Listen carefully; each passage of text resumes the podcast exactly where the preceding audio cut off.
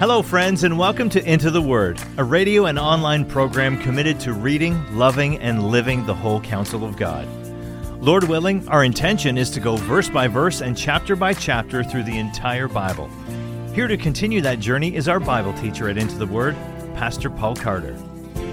Your word is a lamp unto my feet. If you have your Bible with you, I'd love for you to open it now to Hosea chapter 13. Here in this chapter, we are right in the middle of the final section of the book, the section characterized by declarations of judgment, calls to repentance, and promises of future restoration. Chapter 13 represents a summary of the charges being brought against Israel. This is what you have done, God says. This is what I will do in response, and this is what I have planned for you beyond. That's the basic order of the chapter. Hear now the word of the Lord, beginning at verse 1. When Ephraim spoke, there was trembling. He was exalted in Israel, but he incurred guilt through Baal and died. As I mentioned, chapter 13 is a summary. The prophet offers a devastating review of Israel's history. He says that you started off strong. When Ephraim spoke, there was trembling. You were a significant player on the world stage people in the neighborhood paid attention to you. Then you began worshiping Baal and you died. Now, this is kind of like how Adam died in the Garden of Eden. As soon as he ate of the forbidden fruit, he died. He died spiritually, he died relationally, and he began to die physically and actually. That's exactly what happened to Israel. The moment they began to worship Baal, they began to die in every conceivable way as a people. Verse 2 And now they sin more and more and make for themselves metal images, idols, skillfully made of their silver, all of them the work of craftsmen.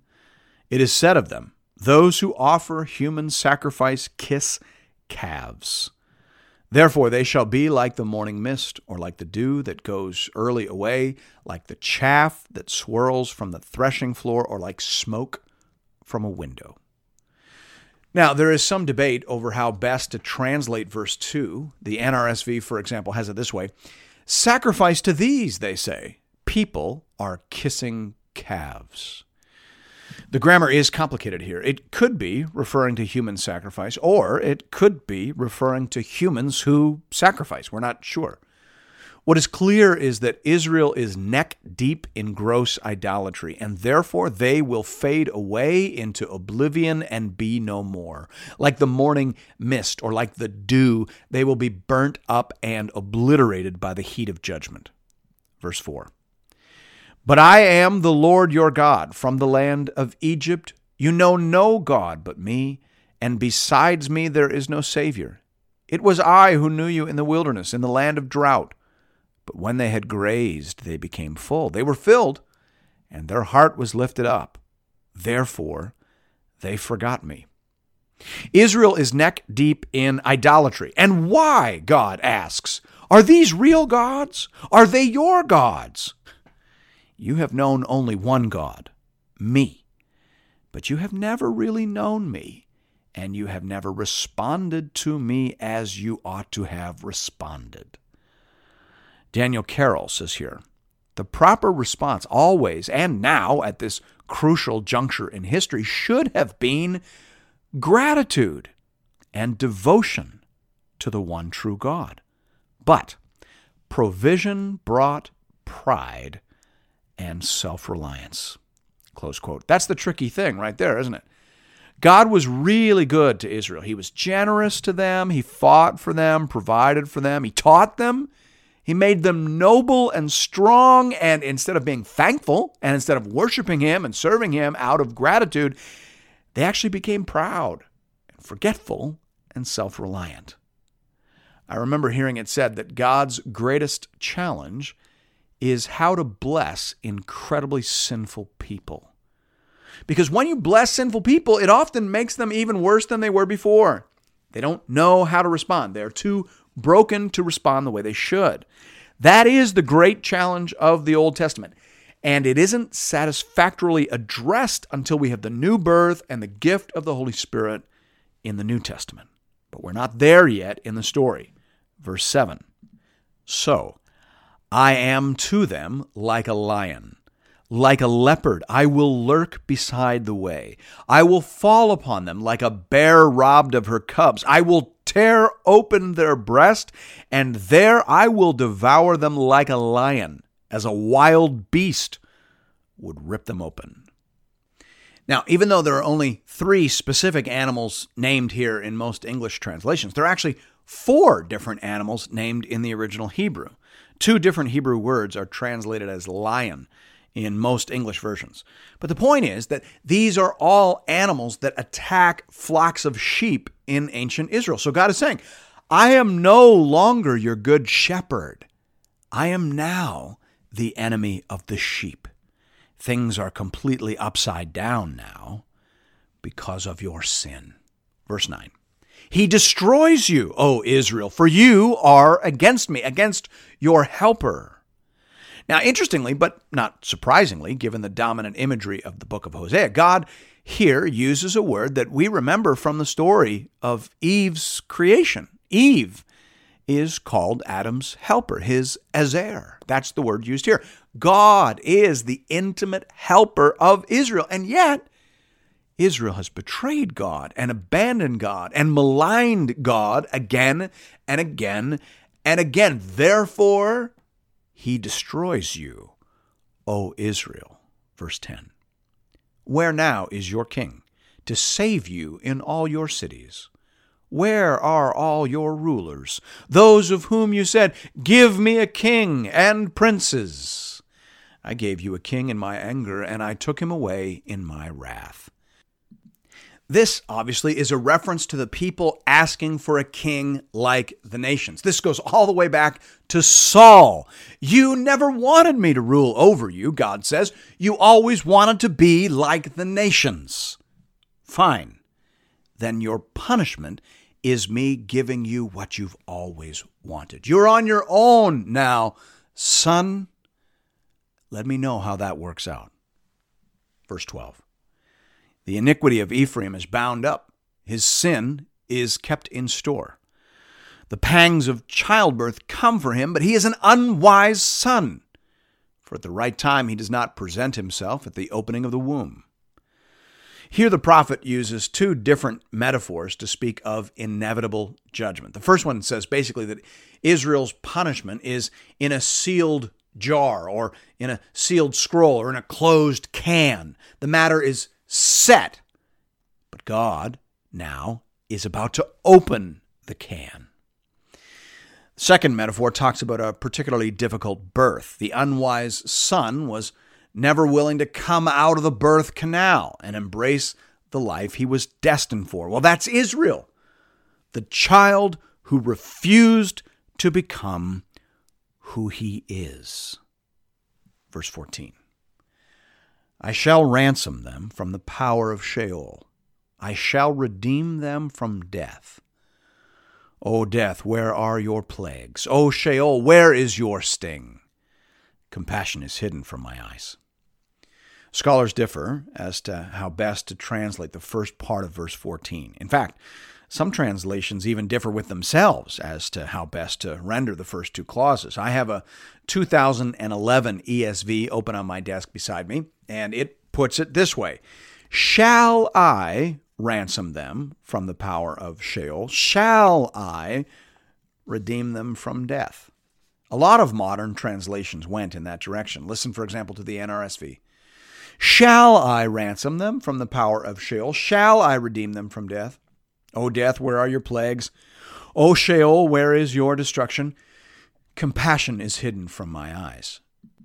However, in the most up to date version of the ESV, the 2016, they go back to what most of the older translations had. So consider, for example, the old KJV for verse 14. I will ransom them from the power of the grave. I will redeem them from death. So the issue obviously has to do with whether we're going to render those first two clauses as rhetorical questions that assume a negative answer, or whether we're going to leave them as straightforward statements of promise or intent. Derek Kidner endorses the NIV translation, which renders the verse as a straightforward promise. He puts it this way Is this a ringing challenge to the last enemy, signaling his doom? Or is it, as some would urge, nothing but the last nail in Israel's coffin? The NIV translation above, which he cites, agreeing with the New Testament, 1 Corinthians 15 54 and following, and with the older versions as far back as the pre Christian LXX, takes it as a great affirmation, one of the greatest in Scripture. That is, it treats the opening couplet of this verse as a straight promise, exactly as it is written a promise to be unfolded by our Lord's great ransom saying in Mark 10:45. Closed quote. I believe Derek Kidner is correct here. For one thing, as he himself goes on to say, the Hebrew of 14a does not use the interrogative prefix, but has the form of a plain statement. So the grammar does not incline us to understand these clauses as interrogative, as questions. They are straightforward statements and thus promises. Now, the only reason not to take them as such would be the assumption that they don't fit the surrounding context. This, after all, is a chapter about judgment. This is the climax of the judgment thread in the book of Hosea. So, why spoil it, as it were, with a word of hope and promise? And I would argue because that's who God is. He is always spoiling judgment with a word of promise. That is kind of his thing. And it seems that that is exactly what he is doing once again in this passage. He is saying that I will obliterate Israel. I will punish them most severely, but then I will ransom them. I will redeem them even from the point of death. And then I will turn and punish death itself. Death and Sheol will be cast into hell and forgotten forever. The New Testament says this very thing in Revelation 20, verse 14. Then death and Hades were thrown into the lake of fire. This is the second death, the lake of fire. That idea seems to be reinforced by the middle part of the verse. Look again at Hosea 13, verse 14. After those first two clauses, O death, where are your plagues? O Sheol, where is your sting?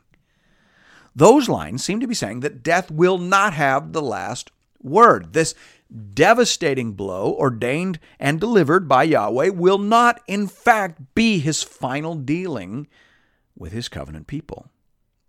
Hope will have the last word. But then look at the end of the verse where it says, Compassion is hidden from my eyes.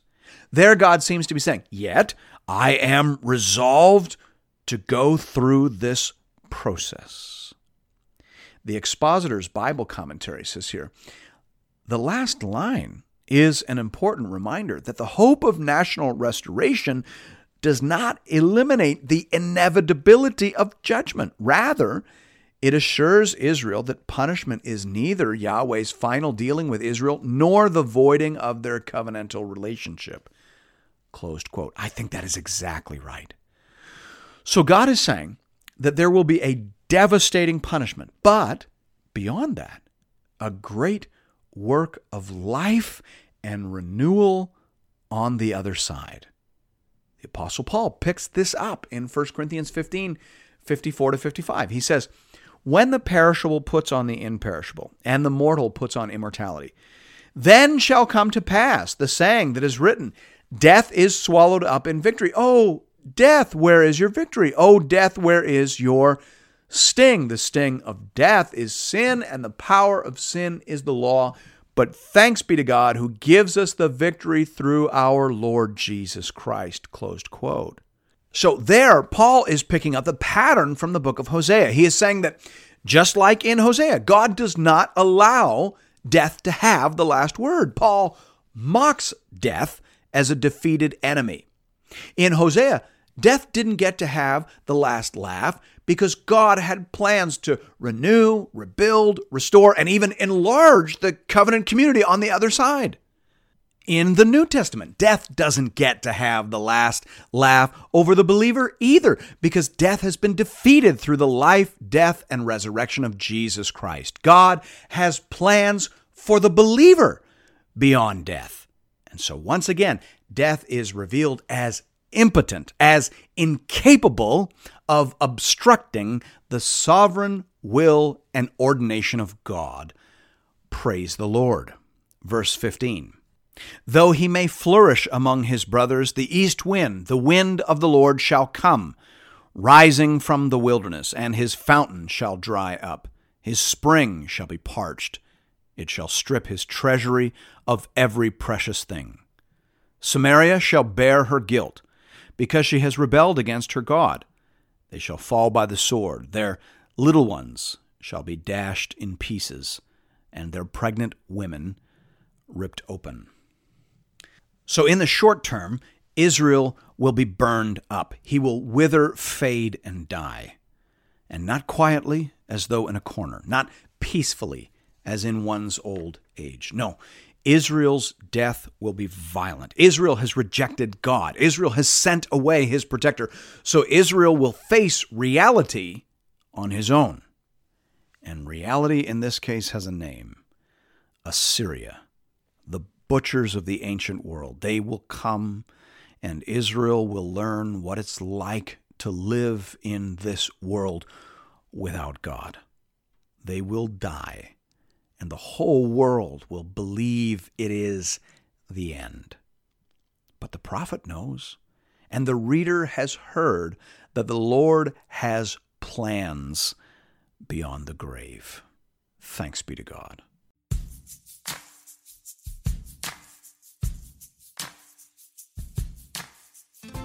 And thank you for listening to another episode of Into the Word. If you've appreciated the Into the Word ministry, I'd like to personally invite you to pay it forward by supporting one of our preferred mission partners. For the remainder of this year, we are highlighting the church planting ministry Mile 1 in St. John's, Newfoundland. Newfoundland is classified as an unreached population, with less than 2% of people identifying as evangelicals. Mile One Ministries is committed to helping healthy churches plant other Bible believing, gospel preaching churches. Here at Into the Word, I only promote ministries that I have firsthand on the ground experience with. Mile 1 is bearing fruit and is being led and stewarded by people that I know and trust. If you'd like to make a contribution to this important ministry, you can do that by visiting the Into the Word website at intotheword.ca. There are giving options there under the Give tab for both Canadian and American listeners. International listeners are welcome to give as well, though their gifts may not qualify for charitable receipts in their nation. Thank you for considering this method of showing your support for the Into the Word program. And may God alone be glorified. Your word is a lamp unto my feet